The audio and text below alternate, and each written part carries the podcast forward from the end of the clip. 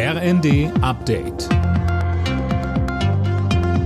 Stündlich neu. Auf den Punkt informiert. Ich bin Nanju Kuhlmann. Guten Abend.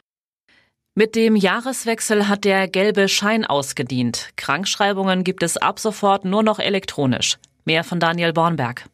Beschäftigte müssen jetzt keinen gelben Schein mehr beim Arbeitgeber vorlegen, wenn es sie erwischt hat. In Zukunft teilt die Arztpraxis das dem Unternehmen mit. Im kommenden Jahr wird die Krankenversicherung außerdem teurer. Im Schnitt 16,2 Prozent vom Bruttolohn werden dann fällig. In Sachen Gesundheit auch noch zu erwähnen, Rauchen wird teurer. Der Preis für eine Schachtel Zigaretten steigt um 18 Cent. Außerdem wird Plakatwerbung für Tabakerhitzer verboten.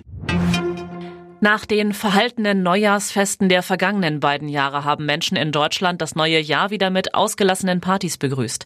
Alena Triebold.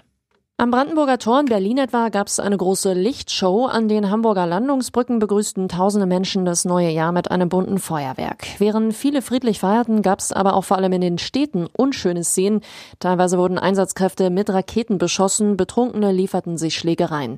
Außerdem gab es auch wieder Unfälle mit teilweise illegalen Böllern. Mindestens zwei Menschen bezahlten ihren Leichtsinn mit dem Leben. Finanzminister Lindner geht davon aus, dass hohe Energiepreise das neue Normal sein werden. Der Bild am Sonntag sagte er, Gas über LNG-Terminals ist schon aus logistischen Gründen teurer als russisches Pipeline-Gas. Das Preisniveau bleibt also höher, aber ohne ruinöse Spitzen, so Lindner.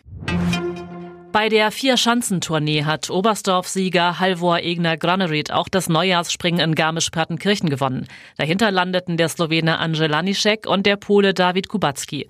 Die DSV-Adler Andreas Wellinger als Achter und Karl Geiger als Elfter verpassten einen Podestplatz klar.